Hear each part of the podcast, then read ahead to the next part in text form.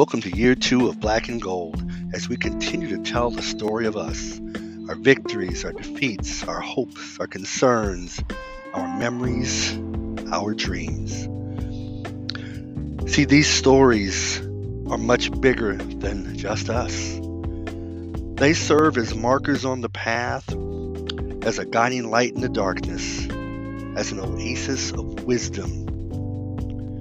Our past, our present, our future.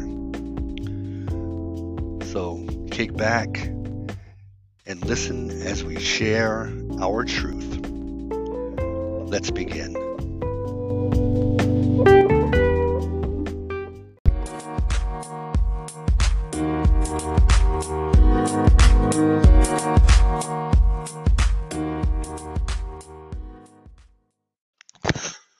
Orville Springs has always lived life on his own terms, marching to the beat of his own drummer.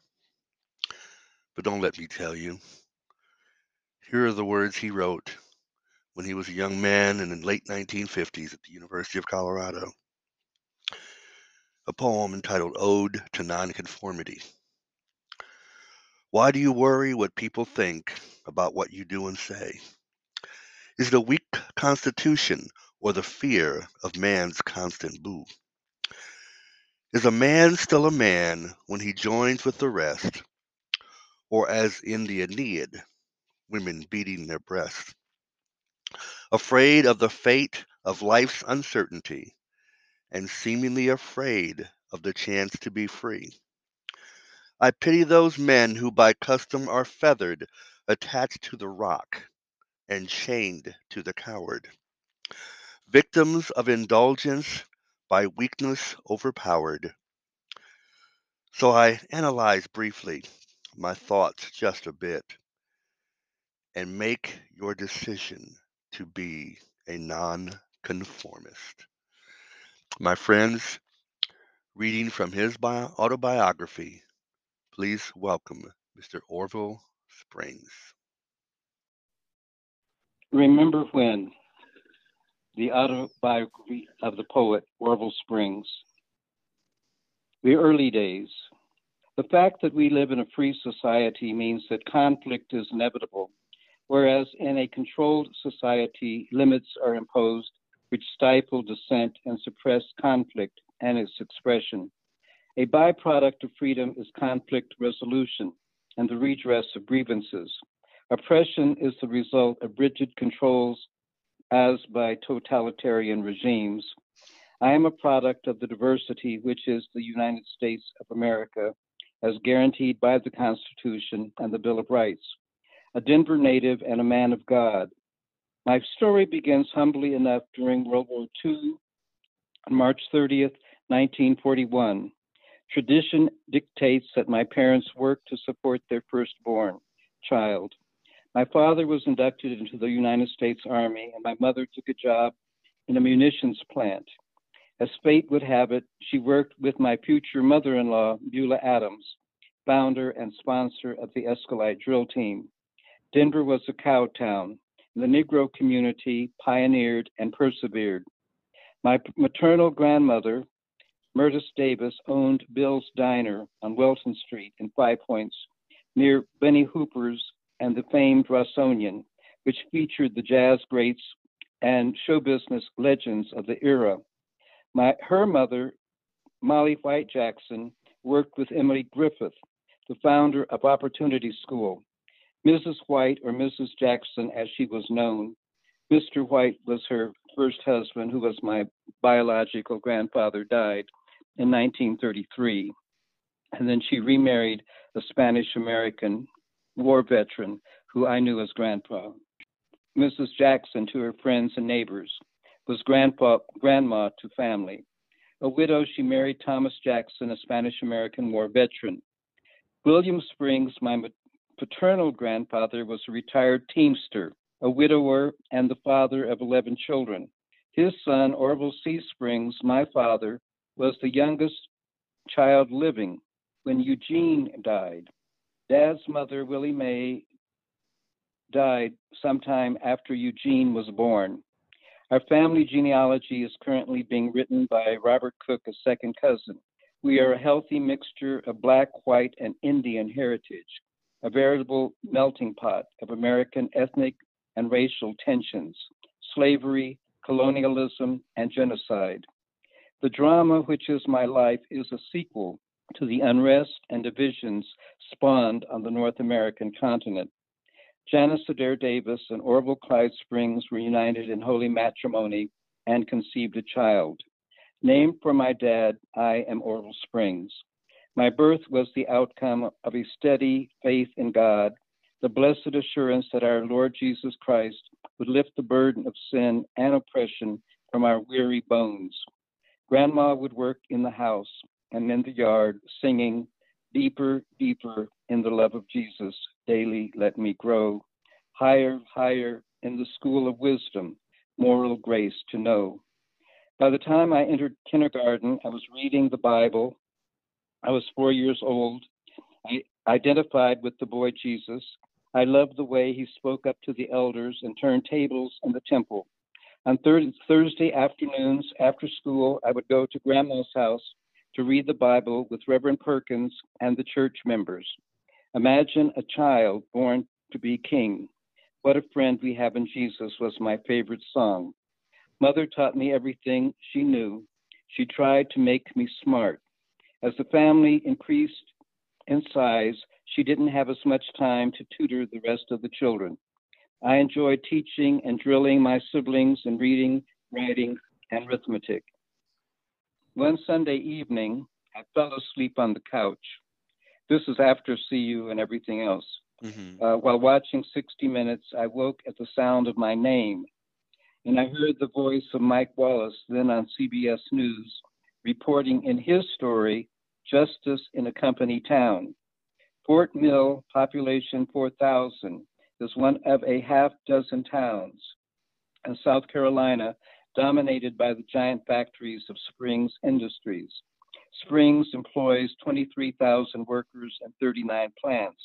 And if you've ever bought Springmaid or Bill Blass or Wamsutta sheets, then you have contributed to their annual sales of 1.7 billion. That's right, billion dollars. I promptly called my dad on the telephone and told him to change the channel on his television set. I always dreamed that we had a ton of money in our family. Dad said, Keep on dreaming. Grandpa's roots began in Kansas City, Missouri, the only child of a black mother and a mulatto father. His father was the son of a wealthy white man by the name of Springs. Although Bill's grandfather had never married, he had a keen interest in the future of his only grandson and made many attempts to direct him to a brighter future. In early days, he sent Bill to New York to learn banking, the family business. When that was not successful, he tried to get him involved with teletype, but Bill was having none of this. You see, Bill Springs was an adventurer, and he soon became interested in seeing cowboys and Indians.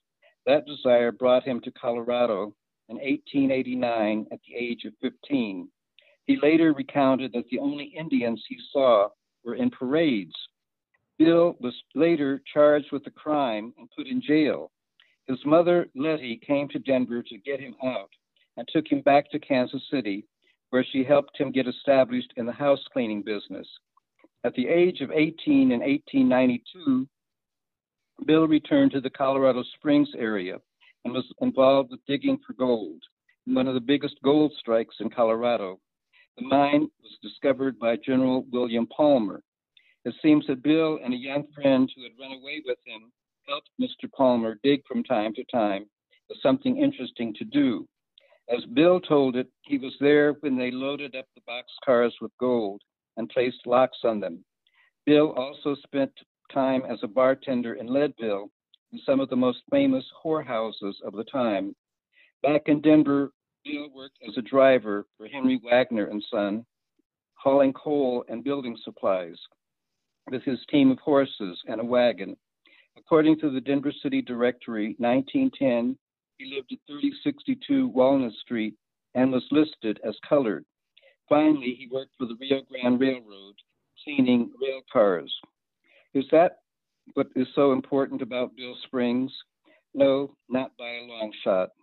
Bill's personality, principles, and love of his family is what made Bill stand head and shoulders above many. In these times of great austerity for many, and especially for Black members of our society, Bill refused to contest the will left by his grandfather, who willed Bill a single dollar. In spite of Bill's aunts and uncles' encouragement to protest the will, he refused, saying, If he didn't want me to have it, I don't want it. Considering that there were millions of dollars at stake, this is a very important statement about Bill's principles and those, those he worked at instilling in his family. Behold, children are a heritage from the Lord. The fruit of the womb is a reward like arrows in the hand of a warrior for the children of one's youth.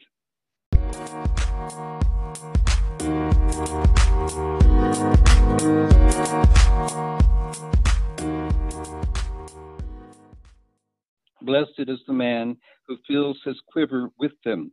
He shall not be put to shame when he speaks with his enemies in the gate. 1967 was a turning point. I was invited to see a play written by Rudolph Corky Gonzales, The Revolutionist. Corky was the president and director of the Crusade for Justice, a Chicano civil rights organization. Listed among his credits, he was also a national AAU boxing champion and professional boxer. He grew up with my father and uncles. They respected and admired one another. 20 years later, I was walking down the alley one afternoon with my friend, and we discovered I Am Joaquin, Corky's epic poem, fire damaged and trashed behind the former headquarters of the Crusade at 16th and Downing. The building was boarded up. Fire marshals suspected the fire had been set by transients who slept in the abandoned building. One evening, while watching the local news, a friend called to tell me that the Crusade building was engulfed in flame. I witnessed the devastation simultaneously on television. As soon as I went outside, I could smell the black smoke. A crowd had already gathered, and I walked on the periphery to avoid the crush of people and smoke that was constantly shifting direction from the wind currents. It took a day to put out the blaze, and a night to patrol the embers that crackled amidst the rubble. The site was raised, and an announcement was made that the United States Post Office was planning to build there. The land lay fallow for a year before the post office was built.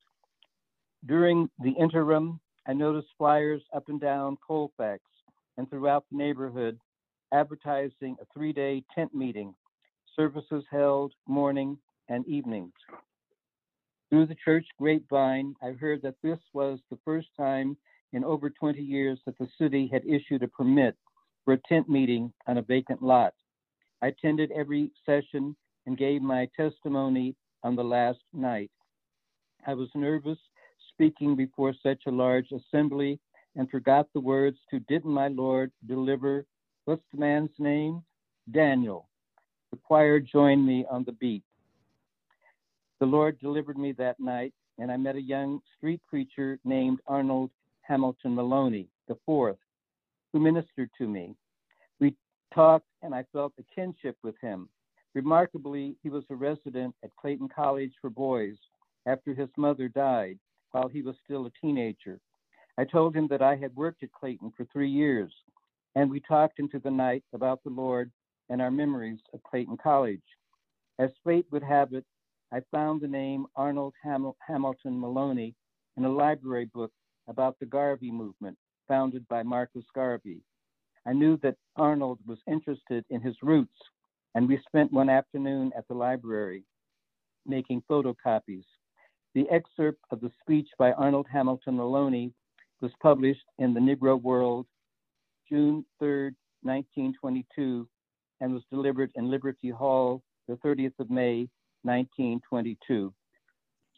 A baby sister, Jennifer Springs, was born prematurely and lived on this earth two days.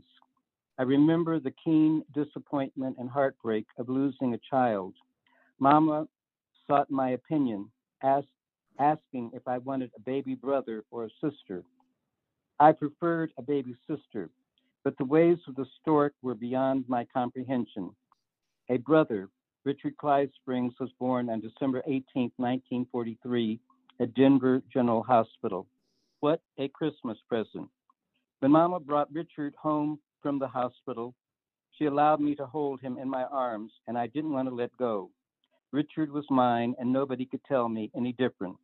I was in the stage known as the Terrible Twos, and a classic confrontation ensued, a veritable battle of wills straight out of the Wild West.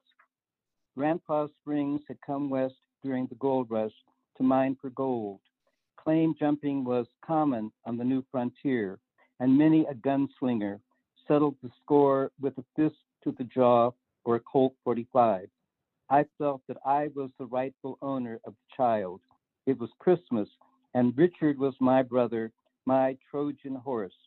My joy turned to tears that Helen of Troy, my mother, had tricked me, breaking through my defenses, allowing the Greek army to burn and pillage my ancestral home. This is one of the times a boy needs his daddy. I imagine that daddy said, Sis on you, pistol, you ain't so muck and fetch. That settled it. Richard has been his own man ever since. Thank you, Father. Thank you, Mother. Everybody makes mistakes, little honey child, and gets to feeling sad and blue every little while. But don't you get downhearted. It sure don't pay. I likes you and I thinks of you every blessed day. It brings back memories every time I pass the vacant lot that used to be the Stubbs Apartments at 2914 Downing Street. The still remains of yesterday and yesteryear leveled to the ground. Memory fades, and I attempt to reconstruct the porch, approximately 45 by 60 inches, leading down a flight of stairs to the concrete garden below. The yard is hedged with bushes, a white lawn, trees I can climb into and survey the earth below and the heavens above. Richard, barely two years old, and Sonny, that's me, are playing a game of tag. Richard is trying to catch me as we race around the living room.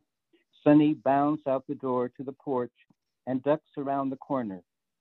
Richard follows. He runs straight ahead, falling underneath the banister and lands on the hard concrete below. He busted his gum. Everybody's screaming. Mama glowers, racing down the long flight of stairs. My baby, she shrieks. I stand transfixed as she picks Richard up. She drives away, telling me to stay home until she gets back. Hours pass, and a storm is brewing in the heavens heavy drops of rain, thunder, and streaks of lightning. The sun disappears from the sky. I am deathly afraid. I keep watching and waiting for Mama to drive up. I rehearse. I didn't do it. Mama, I didn't make the baby fall. In grief, I wander down the street. I decide to go to see the nice lady who always gives me candy. The baby, Richard, fell off the porch. Mama took him to the hospital. I don't know when she'll be back. She's been gone a long time. I narrated the sad sequence of events. Sonny boy, you better get back in that house. You're soaking wet and will catch your death of pneumonia. The lightning's going to strike you if you've been a bad boy. She continues to mutter and slams the door. The thunder rolls. It is dark, and Mama and Richard return from the hospital and find me fast asleep under the bed. My face is tear stained. I'm four years old. Mama puts us to bed, kissing us good night. Now I lay me down to sleep. I pray the Lord my soul to keep. If I should die before I wake, I pray the Lord my soul to take. Bless Mama and Daddy, bless Grandma and Nina, bless Richard and the doctor who made him well. Bless everybody in the world. Amen. While I was in kindergarten, my mother informed me that she was going to have a baby soon, and that my father was going to take care of Richard and me while she was in the hospital. I decided to play Three Little Pigs. I packed my brother Richard up and took him to school with me, even though he was underage.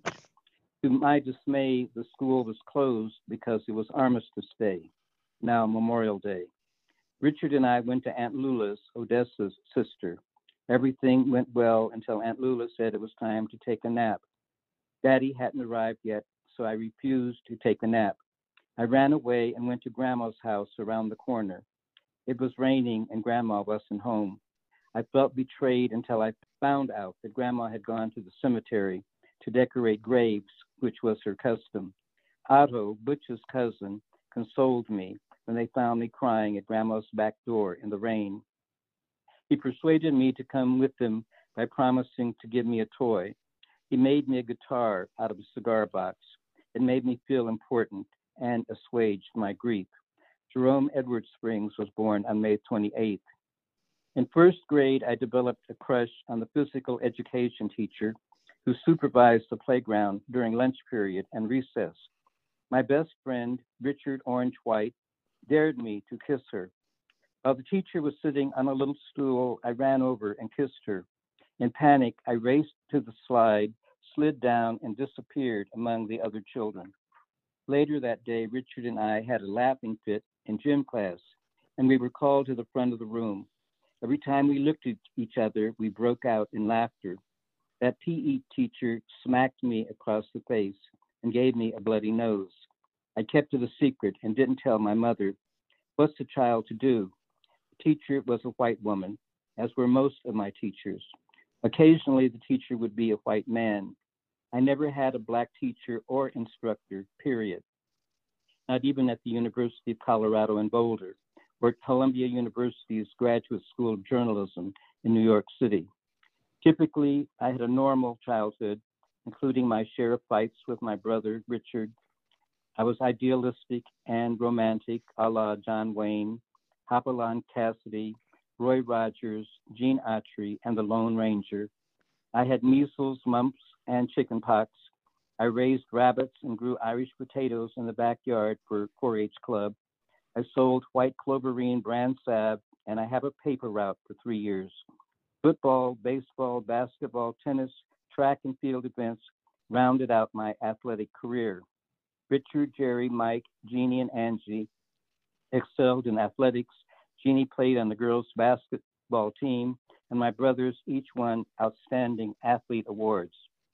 At Maria Mitchell Elementary School, I played the cuckoo clock in the Christmas pageant.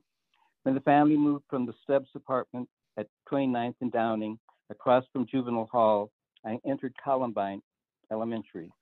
My fondest memory was narrating the history of the Rocky Mountain News from memory for the sixth grade class play. That was a good year because I got six A's and two B's on my report card. I worked for extra credit and was the chairman of the Science Nook. No matter how long I watched a variety of cocoons, they never metamorphosed into butterflies. My teachers were Miss Wren and Mr. Hare. I believe that I was challenged in the fifth grade by Miss Harriet Put- Putnam, who was the first cousin to the famed aviatrix Amelia Earhart. Miss Putnam wore thick glasses, and I always had the feeling that she couldn't see me. I got good grades in her class, but it took many frustrating years to disabuse myself of her notions of pumpernickel bread, European vacations, and Dr. Dolittle. Anyway, hers was the last class of the day, and she was forgetful and confused by the bell, allowing us to go home early. Frank, my stepfather, had a profound effect on my life at this time. I was anxious to please him, and it was reflected in my school grades. I felt liberated from the responsibility of caring for my brothers and sister, knowing that there was a man in the house. My passion for books was rewarded, and I earned recognition reading the required number of books during summer vacation. I used the Warren Branch Library at 34th and High. Mrs. Robinson, the librarian, came to Columbine and presented awards in the fall. I cut my teeth on Black Beauty, East of the Sun, West of the Moon, and Miss Putnam's favorite, The Tales of Dr. Dolittle.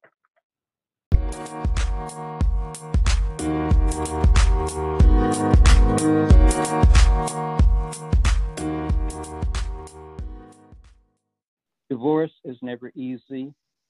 Its chilling effects weigh heavily at family gatherings when someone is missing, but love maintains us even in these perilous times. The war ended and my parents went their separate ways. Dad married Odessa Keys, who had two children from a previous marriage. Mama married Frank A. Ingram, her childhood sweetheart, who fathered Michael Angelo, Jeannie Adair, and Frank Angelus Ingram. Pretty soon we were one big happy family again. We visited Dad and Odessa weekly. Dad would cut her hair, and Odessa fixed my favorite strawberry shortcake. Odessa treated Dad's children like her own. Dad worked as a heavy equipment operator and helped to pave Colorado's scenic highways. He taught us to swim at City Park swimming pool, and he took us hunting and fishing. I got a 410 shotgun when I was 12 years old. I shot a cottontail rabbit, but the 410 wasn't powerful enough to kill it. I was in the field with Butch, my stepbrother, so we chased it down and clubbed it to death with the butt of the rifle. I never killed another animal. While fishing at the lake, I sang opera. Everybody claimed that I scared the fish away, but I kept on catching crappie, catfish, bass, and carp. Reading was my hobby. As an adult, I learned that my grandmother Nina had chastised my mother for always having her head stuck in a book. Mama understood the value of an education. She was a straight A student. She matriculated at Whittier Cole Junior High and High School. In our household, most questions of fact were resolved by looking up the correct answer in a book. We grew up disciplined and understood our place in the chain of command. The children washed the dishes after family meals, watered the lawn, and shoveled snow. After dinner, Frank encouraged our creative side. He drew cartoons and did magic tricks. At parties with friends, he and Mama harmonized to such tunes as Sweet Adeline and Down by the Old Mill Stream. Before long, my brothers and I were practicing and getting our routines down pat while we did the dishes, then break out sounding like the Jackson Five and entertaining our parents. From the day I hid a dime behind the fence post, and Mama asked me where was her change from the gym market, I perceived that Mama had powers that were godlike. Santa Claus sees you when you're sleeping. He knows when you're awake. He knows if you've been bad or good, so be good for goodness sake. Reluctantly, I led her to the hidden stash, which I planned to use to buy some candy. I promised that I would never do it again. I didn't. And the day the entire student body at Maria Mitchell Grammar School, including teachers, followed, rather chased me home from school because I had opened my mouth and out felt a volume of words that were aimed with effect at the entire assemblage. Outraged, they pursued me with the ferocity of children who wanted to even a score. Mama came out on the porch to see what was the commotion. My accusers yelled threats and demanded that Mama beat my butt because I had called them bad names.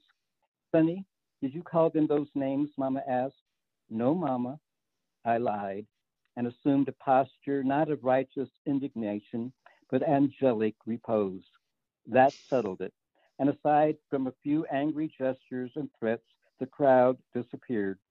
Mama promised to beat me black and blue. My tormentors roared with approval. Solomon, in all his wisdom, was never appreciated as much as I appreciated my mother that day. I got a taste of my own medicine. She didn't beat me or scold me, but whispered in a conspiratorial tone, Good. My loyalties extended to everyone I liked or loved. I would wait hours on end for someone to play with me on the vacant lot at the hole, even though it got lonely because I finished my chores so I could go outdoors. My friends never seemed to finish their duties at home, so I had to snatch my pleasures where I could find them. I daydreamed about a future in the sky beyond the clouds. I thought of myself as some sort of mascot. I wanted to be liked by everyone, despite race, color, age, or gender. My instincts were good for perceiving trouble, and I could disappear without a trace when it was necessary. I didn't like to fight, but Mama didn't let me run away from a fight. We even fought together against a common foe. Hit him, Mama said. I looked at her and I looked at the boy my size who t- tried to bully me whenever I had to go to Frank's Market, one block and one traffic light away from home. I doubled my fish, fist and hit him in the chest. We were about eight years old. His teenage sister agreed to hold him, her bad brother, so I could teach him a lesson. Harder, I said. Hit him harder, Mama said, standing at ringside while the defenseless child cried in anger as I repeatedly hit him harder each time. Ever the cautious optimist, I restrained myself and decided not to give him my knockout punch. Suddenly, stunned by a sharp slap across my face, I wrestled with the demons in my brain. Who hit me? Where did it come from? I was in a daze. The boy's sister slapped me and took off running on her roller skates. Mama went after her and had her down on the ground near the curb outside Juvenile Hall, the juvenile detention center. The boy ran home and got his mother. Mama swept the street with Janice, his sister, and took me home. Together we stood at the door of our apartment as their mother tried to cajole my mother to come out and talk it over. I know your mother, Janice Adair. Mama wasn't thinking about opening the door to talk to that woman, and they leapt outfoxed and out of luck. Luckily, I managed to avoid all of them from that day forward. In fact, I never saw them again, and we continued to live in that apartment for another whole year. By then, I was more than eager to move to another house and another school. My brother, Richard, never let me forget that fight. We picked up the pace, and I'm sure we fought and worked every day to be free men someday. One advantage of having young parents when you're growing up is the fact that they are able to identify with your want and need to assert your independence. On the other hand, they may be fearful for your future as a result of their own experience as youngsters. Older parents in the neighborhood were often arbitrary, denying their children the opportunity to participate in functions designed for their age group. My parents were young themselves and encouraged me to do things and go places with their permission, provided I took care of my responsibilities in a responsible manner. When I entered Smiley Junior High, I was allowed to attend the teen canteen at Whittier Grammar School, despite the fact that I skipped a grade and was younger than the average student in my class. I felt that it was an appropriate outlet for a child like myself, and I had no qualms about attending the Friday night dances. I loved to dance and met a variety of girls in that social setting week after week. I had the feeling that I was establishing a new identity in this milieu where I was literally unknown. I shed the nerd image I cultivated as a student in an integrated school where blacks were a handful in an overwhelmingly white environment. On Friday nights, I was a high class cat. I selected my wardrobe with care. My taste was conservative, suit and tie, with a liberal dose of aqua velva on the peach fuzz I was so proud of. I was expected home at a reasonable hour, and with one exception, I always got home on time. Elohim convinced me that I was a man, and I stayed at her home way past midnight. She arranged a ride for me. While the driver drove slowly up High Street, I observed a strange assortment of people gathered in the street and around the multi-family housing units that were built on the vacant lot.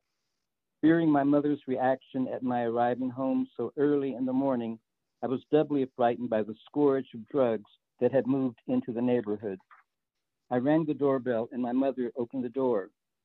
I cautioned her to keep her voice down because I had seen a bunch of, quote, drug addicts down the street. Mama was outraged at my impertinence, demanding answers as to my whereabouts. Pull your pants down, she insisted. I followed her orders and stood shamefaced with my pants down around my ankles. Mama noticed a sore on my thigh and asked me how I got it. It was useless to explain during this awkward age of adolescence that I had scratched an itch that refused to heal. As soon as the scab would form, it itched, and I scratched it raw again.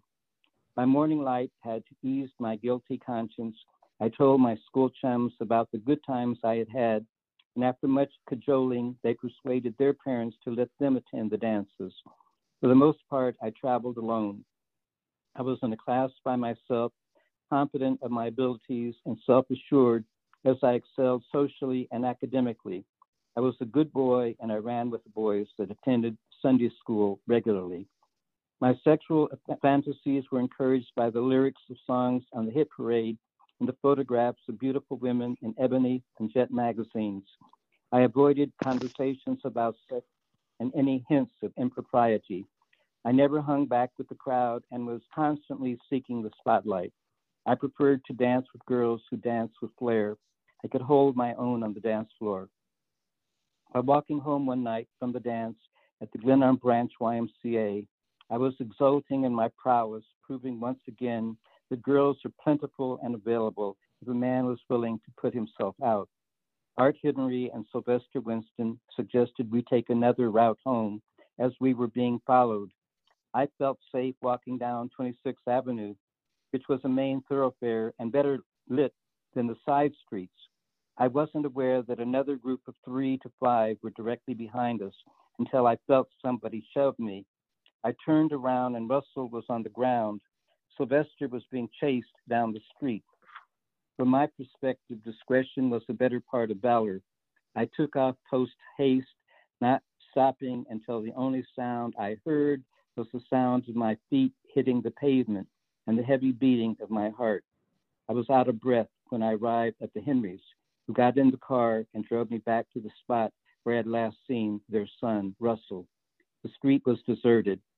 He could be dead, lying in some alley, said Mrs. Henry. Well, we'll just drive up and down every alley until we find him, Mr. Henry counseled and puffed on his pipe. They took me home, all the while complaining that I didn't stay to help Russell. Despite my attempts to see Russell the following day, it took a while before he and Sylvester and I got together to compare notes on that evening. Everything was vague. I started getting messages from the track team that the coach wanted to see me. I had to give up my sense of freedom. I didn't have problems when I was out alone, but the camaraderie of the group forced me into an uncomfortable position when we were out together. The group liked to hang around a club after closing and mill around in the crowd. I preferred to go straight home.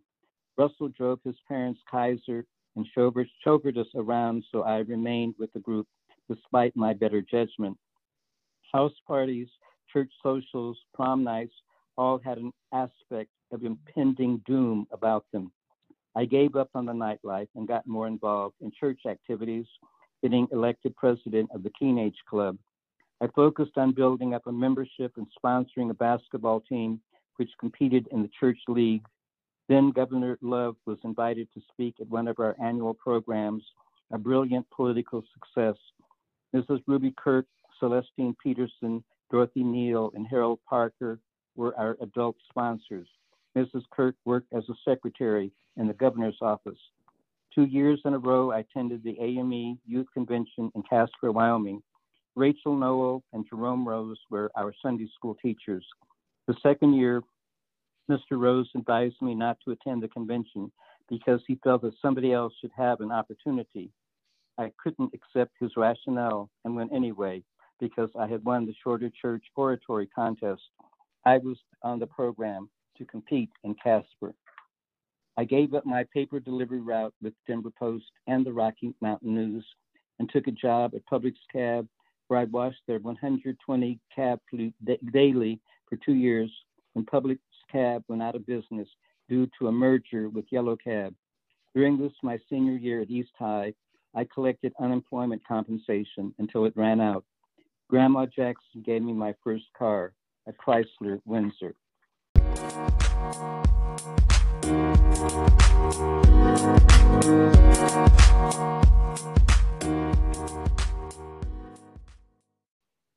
Pat's coming out party signaled the fact that she was of dating age and had announced her entry into society. This was the first occasion of asking and receiving permission to drive the family car for appearance sake. The party was held at the downtown YWCA. We double dated with Sarah Fuller, a member of the Escalite drill team, and Melvin Phillips, her escort. Not only had I been invited as a guest, I was selected to be her escort. A year passed before I could return Pat's invitation. As a member of the student council at East High, was I was on the prom committee. I asked Pat to be my date to attend the sweetheart dance. Since Pat attended Cathedral High School, I kept my choice a secret. One can imagine that I was not endeared to the girls at East. I was simply asserting my male prerogative. Earlier, I created a scandal by posing in the hallway was Sandra Fisher, the new girl in town. Joanne Reed, an upperclassman, told me that I was acting mannish. I had girlfriends with no serious love interest until Pat came along. We made it official in Casper, Wyoming when I asked her to go steady while we were attending an AME youth convention. Lucy Frank Gunther, Pat's grandmother, was recruited to be our chaperone when I visited Pat at home. We enjoyed each other's company and had fun roller skating at Mammoth Gardens roller rink. On Saturday afternoon, we were regulars on television's Denver's very own Denver Bandstand, hosted by Leo Peepers at Channel 9's former studio on Bannock Street. I had come full circle, and Nat King Cole appeared on the show. My mother was my age when she attended a concert of the King Cole Trio featuring Nat at Mammoth Gardens. He was photographed with the audience, and Janice Adair, my mother, was sitting beside him with her eyes closed. Sixteen years later, he autographed the photograph for me and seemed to enjoy remembering that phase of his career. After Sunday school and church, we attended teas where Pat played accordion or sang. Together, we sang a duet from the opera Don Giovanni. We both sang in the chancel choir. If we didn't go to a movie or a concert, we could be found sitting on her parents' porch swing, planning our futures. Sometimes Mrs. Gunther would sit with us on the swing, or Clayton, Pat's younger brother, would be sent to spy on us. Sometimes he would startle us by sneaking up and letting out a blood curdling scream. Nothing really bothered us, but we learned to be clever, avoiding detection in more passionate moments. Parlor games and word games like Monopoly were family favorites. Over time, we had developed a repertoire of stock characters, gestures, which speeded up the game. I especially enjoyed Mrs. Adams' stark impression of the greatest story ever told outstretched arms and an adoring look. I proposed Pat marriage to Pat at the Normandy French restaurant. Afterwards, we attended a gathering of friends and family at Aunt Susie's house. Reverend Susie Rose Whitman. Pat's acceptance of my proposal was a prelude to the fact that I had to ask her father's permission to marry his daughter. Mrs. Adams dramatized the moment by exiting the room misty eyed, followed by Pat, who gave me a reassuring smile that everything was going to be all right. Mr. Adams got choked up but asserted himself by asking my intentions and how I proposed to take care of his daughter, etc. After we had our talk, Mr. Adams called the rest of the family back into the living room. Mrs. Adams said, If you ever get tired of her, don't beat her up. Just bring her back home to us because we love her. Such was the temptation that prompted me to take her home again and again. The news was not received so warmly in my household. I had another year to finish college. I was underage, 20, and my mother had to sign for me to marry. She signed because this was what I wanted and which I was willing to pay any price to obtain. Kisses and wishes, with no clear sense of my possibilities. I now realize that the cause of my tears later was the loss of my possibilities, what I could have and ought to have.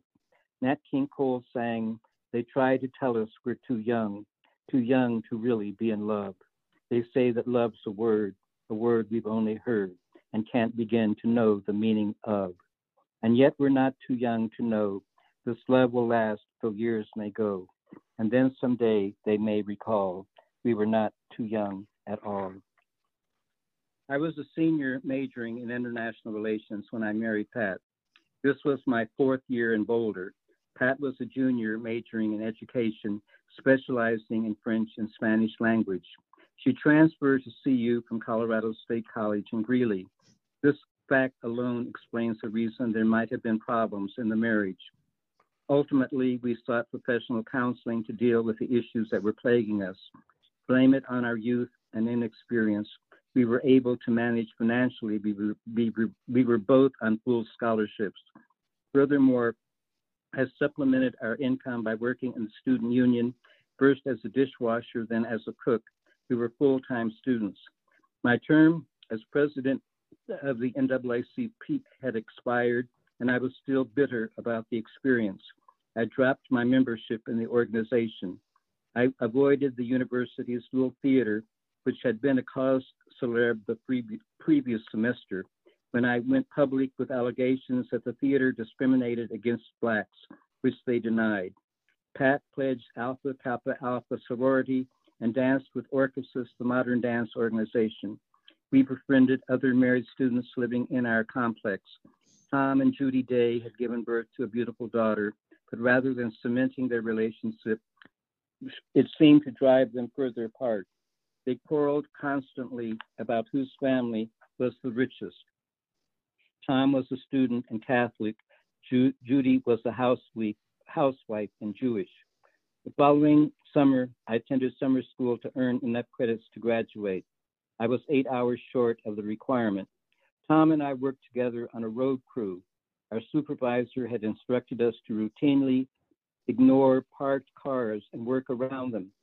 Tom took an attitude toward a black couple who were attending school from out of state. Evidently, he thought that these blacks shouldn't be driving such an expensive make of car. He cornered them despite my objections and asked them to move their car. They gladly obliged and went back into their apartment. I called Tom a bigot and we exchanged a few blows. The incident was brought to the attention of the supervisor who fired Tom. I talked to Judy about it and she told me that they were getting a divorce. Tom left Judy and the baby. Pat and I moved back to Denver and took a well deserved vacation with her parents to Los Angeles. I helped Clayton and Mr. Adams drive, stopping en route in Las Vegas to gamble. All the way, Mrs. Adams worried about running out of gas or getting stranded in the desert. The worst thing that happened was vapor lock. We stayed with Dr. and Mrs. Ferrance, Pat's sister's in laws. Denver attorney Irving Andrews and his wife were also visiting. Mr. Andrews promised me a job when I got back to Denver, and he delivered on his promise. I was hired to service voting machines at the Denver Election Commission. Pat and I decided to throw caution to the wind. She chucked the birth control pills. I worked at the commission with Shelley Rim, musician and band leader, who also wrote a history of Denver in the 60s. After the election, my job ran out. Patricia was pregnant. I interviewed for another job at a private company. My prospective employer wanted to meet my wife as a way of evaluating my prospects with the firm. Pat made a favorable impression, and I was hired as the office manager of a wholesale distributorship of kitchen supplies. During Pat's seventh month of pregnancy, my boss told me that he was going to do me a favor by firing me. He said that one day I would thank him for it. He said that my first love was theater. Pat and I were members of the Eden Theatrical Workshop. We gave up our apartment and moved in with relatives. Pat went to live with her parents, and I moved into Grandma's basement. One day, I drove Grandma to the grocery store and noticed protesters who were asking shoppers not to cross the picket line. I brought the, the matter to Grandma's attention. She wouldn't let me stop her, so I waited in the car while she went into the store. I think her conscience got the better of her because she left the store without buying anything. Uh, Patricia's prenatal care physician was Dr. Noel, who practiced at General Rose Hospital. Yet, owing to our financial straits, Penn was born at Denver General. Pat had to be satisfied with the staff doctor. I sat at her bedside during labor and timed her constra- contractions. I lost track of time the closer she got to delivery and called a nurse. Immediately, Pat was wheeled into a delivery room where I witnessed the miracle of birth. Hours later, we were in our apartment with our treasure, the joy of a lifetime. I wouldn't let Pat carry the baby because I was afraid she might fall. What makes you think I'm going to fall now? I've been carrying him for nine months without falling. she responded. We laughed and talked and made over the baby. Our hearts were light and gay as we showed him off to friends and family who could always be relied on for advice. Perhaps it is the nature of men to be all thumbs as we contemplate the wonder of it all. Finally, I allowed Pat to be the mother she had always wanted to be, and I surrendered to my role as husband and father. Penn was a normal, healthy baby boy who was an endless delight. I relished every moment I could spend with him, and I ached whenever I considered what life would have been without him. We're at the brink of a new frontier, and the nation was ripe for revolution. Storm clouds appeared on the horizon. Dr. Martin Luther King Jr. shared his dream with America at the March on Washington. The true light that enlightens every man was coming into the world. With all the publicity about King Super's founder, Lloyd King, who vowed to never hire blacks, I applied for a job. King Supers capitulated and hired me after the pressure of economic boycotts and court rulings. I was one of the first black people to work there and I enjoyed the public contact, contact as a grocery checker. Penn Michael Springs was born June 15, 1963. A garden locked is my sister, my bride. A garden locked, a fountain sealed. Song of Solomon 412. As Frank reiterates on any number of occasions, if I knew then what I know now, yet if prior to life we had been able to imagine life, but mad, impossible, unutterably weird, wonderful nonsense it might have appeared.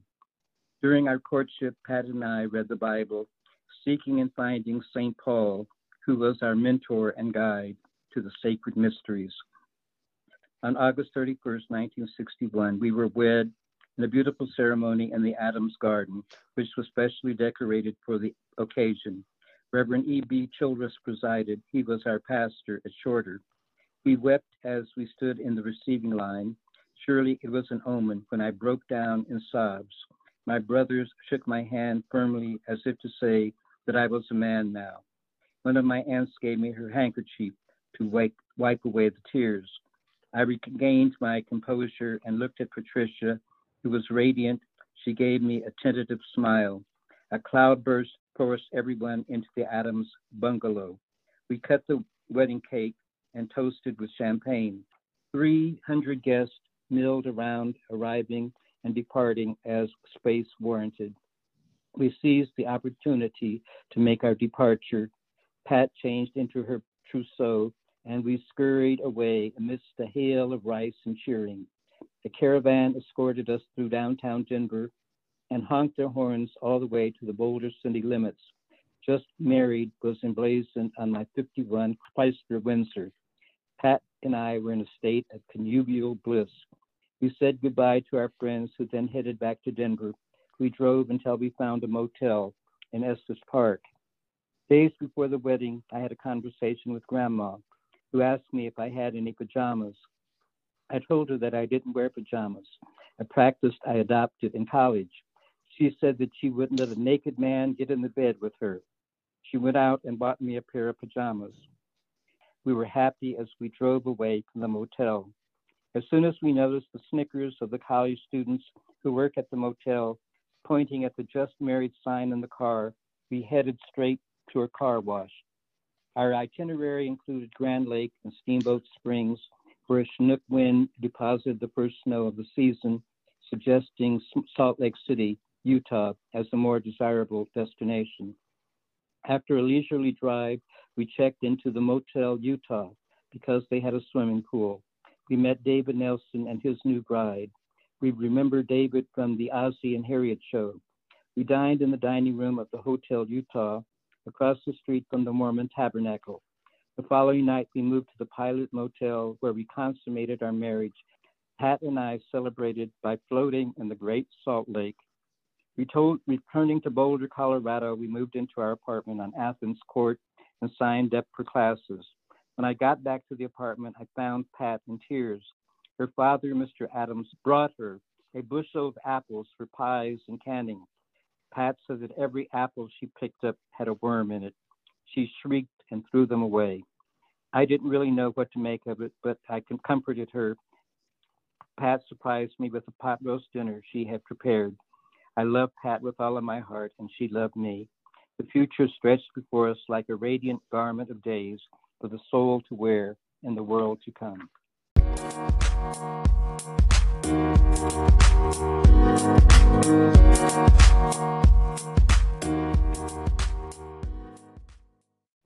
Grandma died in 1967 while I was still a student commuting to Boulder. Pat and I were contemplating divorce.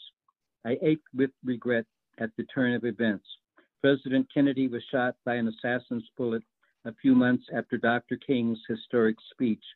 My, by grandmother's, my, by grandma's standards, Pat and I had an extravagant lifestyle, and she re- jokingly referred to us as the Kennedys. I couldn't bear to see grandma in a nursing home. She said, I want all of my children to come around me as she lay in her sick bed. I ran crying from the room. Someone told me that she wanted to kiss us all goodbye. I couldn't go back into her room. I returned the next day and Mama and Nina outside her room. They told me that Grandma had died a half an hour before I arrived. I entered her room and she was lying there, still, warm, and beautiful, peaceful and serene. I regretted not going to her when she asked. I regretted not being able to talk to her one last time. Later, I was to regret my unreasonable behavior at her wake. Grandma didn't allow alcohol or cigarettes in her home. We buried Grandma in February, and I gave notice to King Supers in March. Therapy was a bust, and my marriage was past reckoning. My understudy assumed my role as Walter Lee Younger in Raisin of the Sun, and I joined the Peace March to San Francisco. During the ride, I heard talk about hippies and hate Ashbury. I kept my own counsel and announced that the hipsters coined a new phrase. As for the latter, a reference to dirty politics, the bus stopped in Sacramento, where I washed up with the rest at the YMCA. I changed clothes for the final leg of the trip, wearing a powder blue raincoat and matching hat. I felt sorry for the impoverished people on the march, but they were quite friendly and even offered me holey jeans and love beads, which I graciously declined. This was my first trip out of Colorado. In arriving in San Francisco, I lost the Denver delegation while I was looking for a place to store my duffel bag. United Airlines let me leave it at their ticket office on Powell Street, even though I wasn't traveling with them, and frankly, they had no facility for storage. Thousands of marchers passed down Market Street, and still no sight of anyone from Denver. A wild cheer went up when the Black Panther Party passed. I decided to march with them. I half expected to see Lauren Watson, the leader of the Black Panthers in Denver, who had traveled to San Francisco on the same bus. At Kezar Stadium, I spied Judy Collins, who sang, This land is your land, this land is my land. We reminisced about high school. She heard my speech when I won the Woodbury Medal. She couldn't believe that I was the quiet person who sat next to her in the concert choir.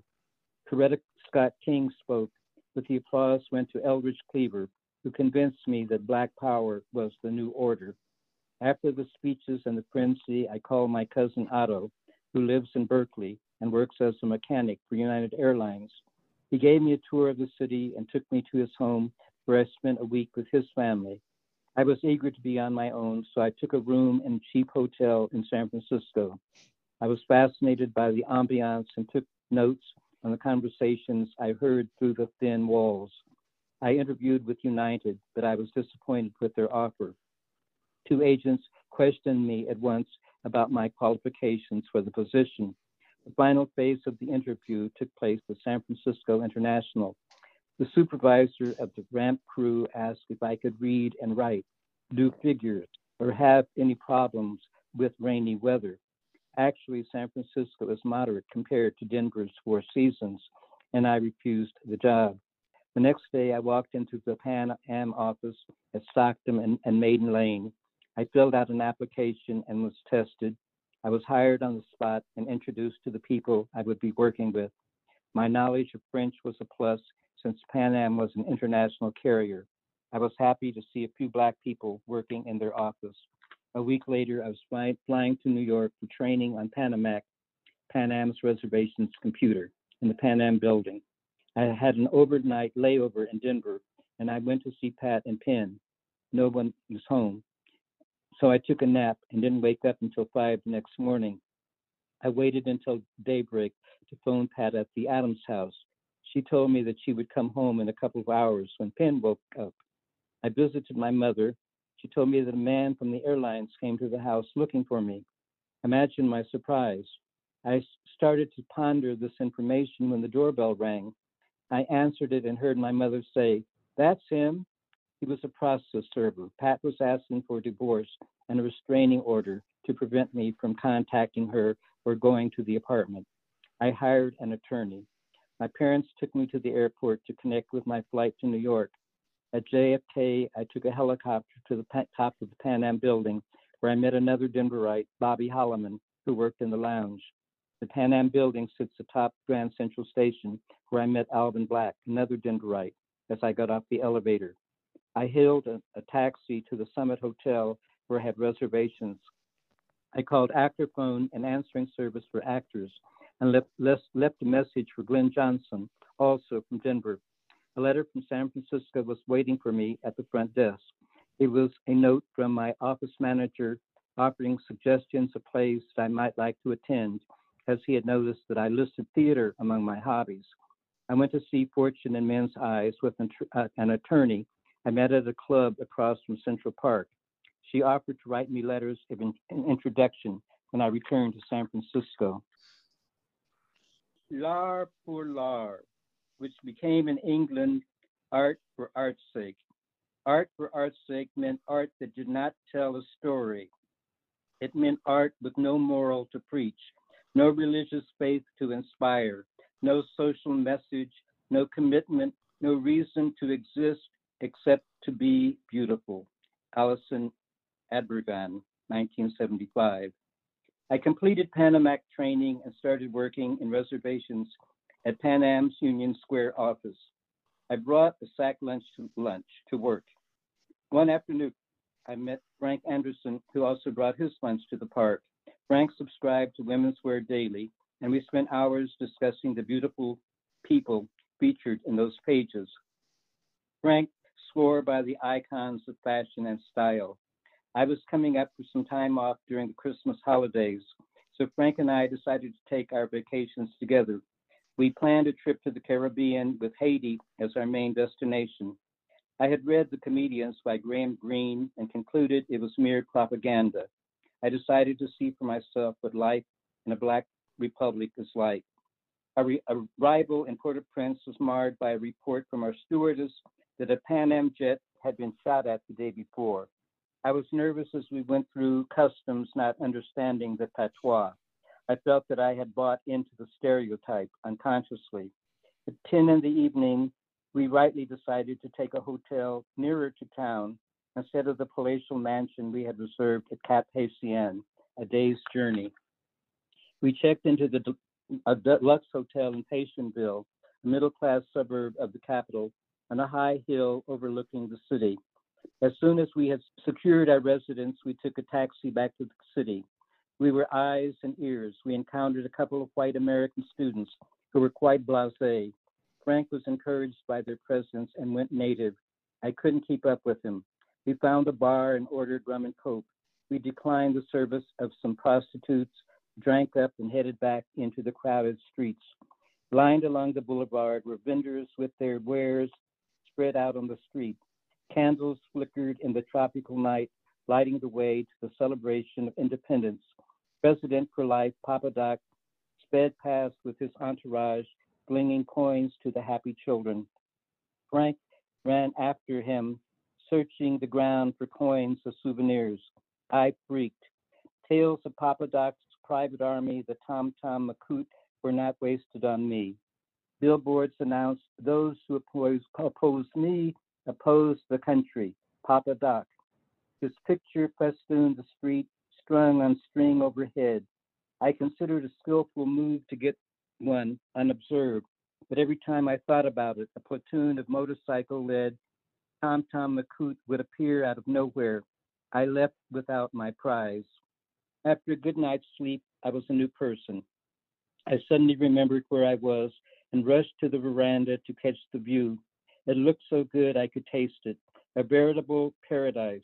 Yet at second glance, there was a slum directly below, and children had noticed my presence. They shouted at me, and I managed to speak to them in a form of sign. They pretended to make a game of it, and I played along with them. From patty cake to pat your pockets, I did, and they laughed. You have money, they shouted, and held out their hands. You got me. I had to admit the truth. They heard the coins jingling in my pockets when I played Pat Your Pockets. They fought over the few coins I was able to dig up, and I walked back inside the room. A native guide found us at the marketplace and offered to bargain with the merchants so they wouldn't try to cheat us. We accepted his generous offer.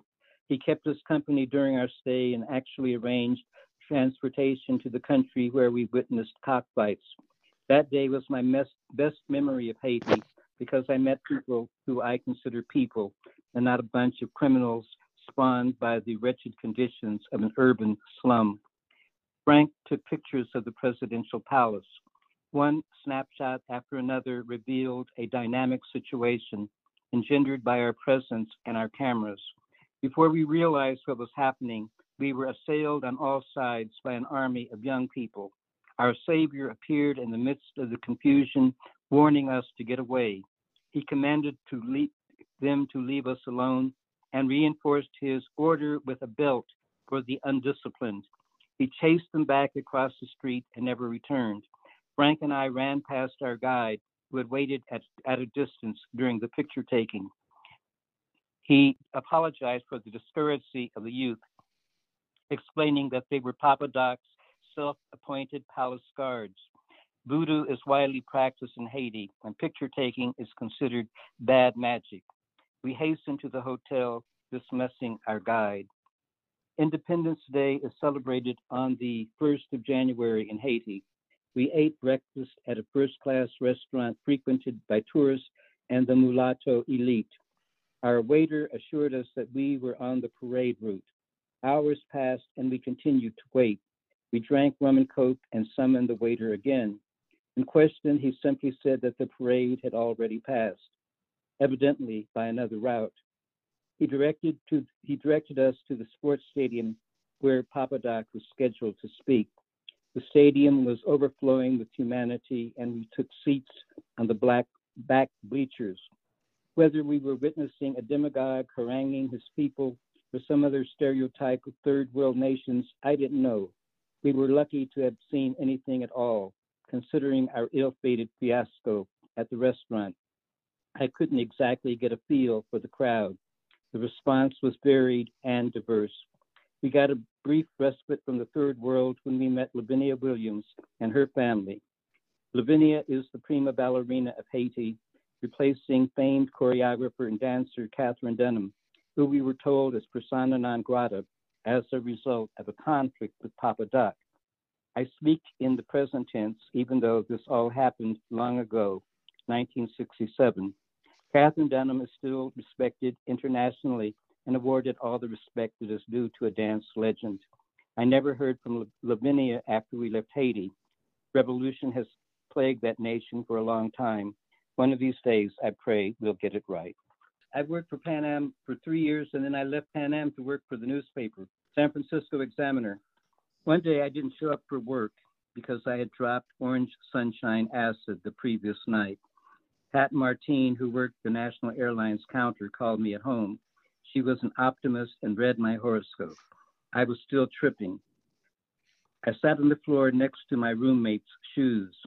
They gave me a sense of security. I was hallucinating. His shoes grew to the size of the giants in Jack and the Beanstalk. He walked into the living room where I sat, and I noticed that he was wearing another pair of shoes. I panicked and begged him not to go to work. I told him that I had dropped a tab of LSD. Andrew wanted no parts of my trip and left. Pat called back and art, offered to come and be with me. She took the rest of the day off. We went to Golden Gate Park and she showed me where to look amid the garbage and the flowers. My Suzanne. I applied for a position on the San Francisco Examiner and was accepted. I completed a course at City College with high praise Mary Crawford, who was a who, who had won a Pulitzer Prize for her interview with Charles Caryl Chessman, predicted to my class that one day I would be their city editor. I went on to extend the Graduate School of Journalism at Columbia University in New York City, sponsored by the Ford Foundation and the San Francisco Examiner. On July 29, 1967, President Lyndon B. Johnson appointed a special commission of distinguished Americans under Governor Otto Kerner of Illinois to search for the roots of the rising militancy in our country and the widening gap between white and Negro Americans. After seven months of painstaking investigation for the causes and remedies for the smoldering violence in America today, the battle was joined. The only genuine long range solution for what has happened lies in an atta- attack mounted at every level upon the conditions that breed despair and violence. All of us know what those conditions are ignorance, discrimination, slums, poverty, disease, not enough jobs. We should attack these conditions not because we are frightened by conflict, but because, but because we are fired by conscience. We should attack them because there is simply no other way to achieve a decent and orderly society in America. Lyndon Baines Johnson addressed to the nation July 27, 1967. And that's the report of the National Advisory Commission on Civil Disorders. I count my interview with Ralph Nader and Thor Heyerdahl among the blessings of my craft as a journalist. Tony Brown castigated me publicly at a seminar for minority students when I proposed building coalitions throughout the third world based on a policy of inclusion. Mr. Brown suggested that I was an Uncle Tom because I didn't expect his blacks only thesis. I still believe that progress is impossible unless people come together, as illustrated by the history of invention. People groups stagnate in isolation. Harlem was not accepted as an equal partner at the bargaining table of justice. Justice denied was the verdict in the white man's court yesterday and today. All major cities studied by the Kerner Commission have been resegregating, said the new report titled Cities Losing Race with Time, due to be sent to President Clinton. Credit, housing, and job discrimination on the basis of race have gained new footing. Infant mortality, unemployment, and poverty have increased and life expectancy has decreased among the Black population since the 1968 report, according to the new report written by Fred Harris and Roger Wilkins. In the new report, they found the unemployment rate for Blacks today is twice that for, for whites. Black males earn less than three quarters what their white counterparts earn on average.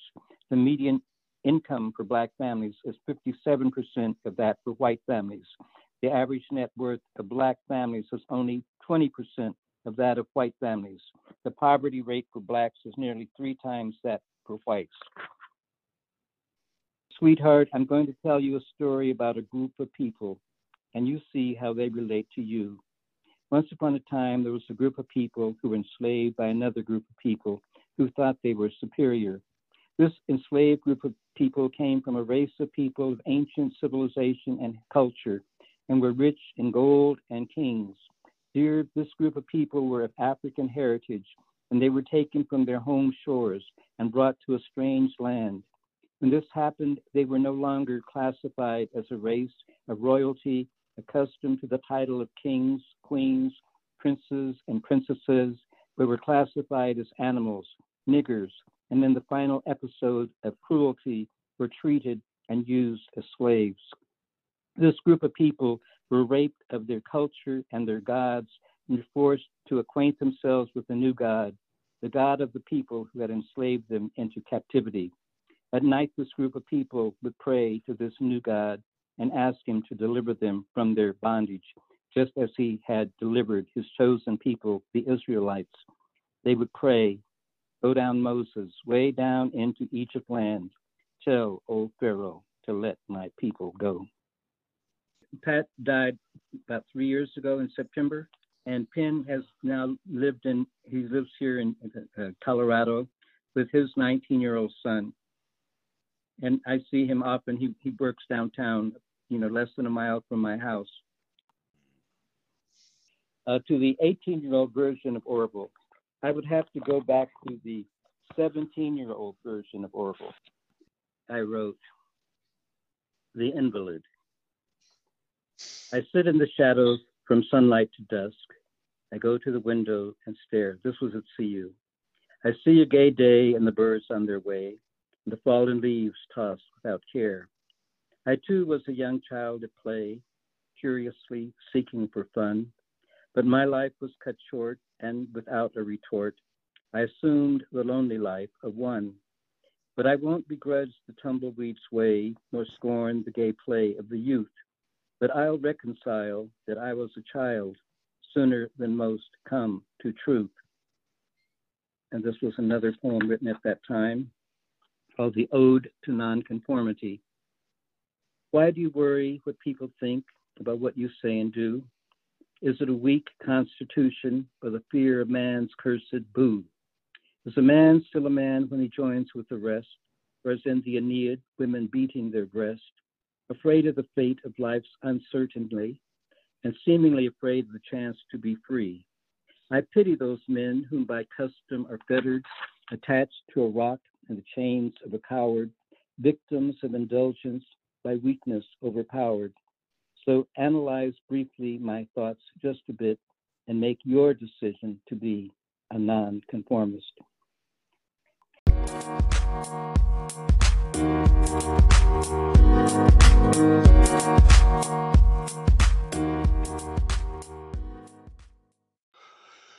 And so it is. Thank you for listening to Black and Gold. The Black and Gold Project, our past, our present, our future, is a production of the Black and Gold Project Foundation. You can reach out to us at boulderblackandgold at gmail.com and also on our Facebook page, The Black and Gold Project. Until the next time, remember that we are all black and golden. I love you.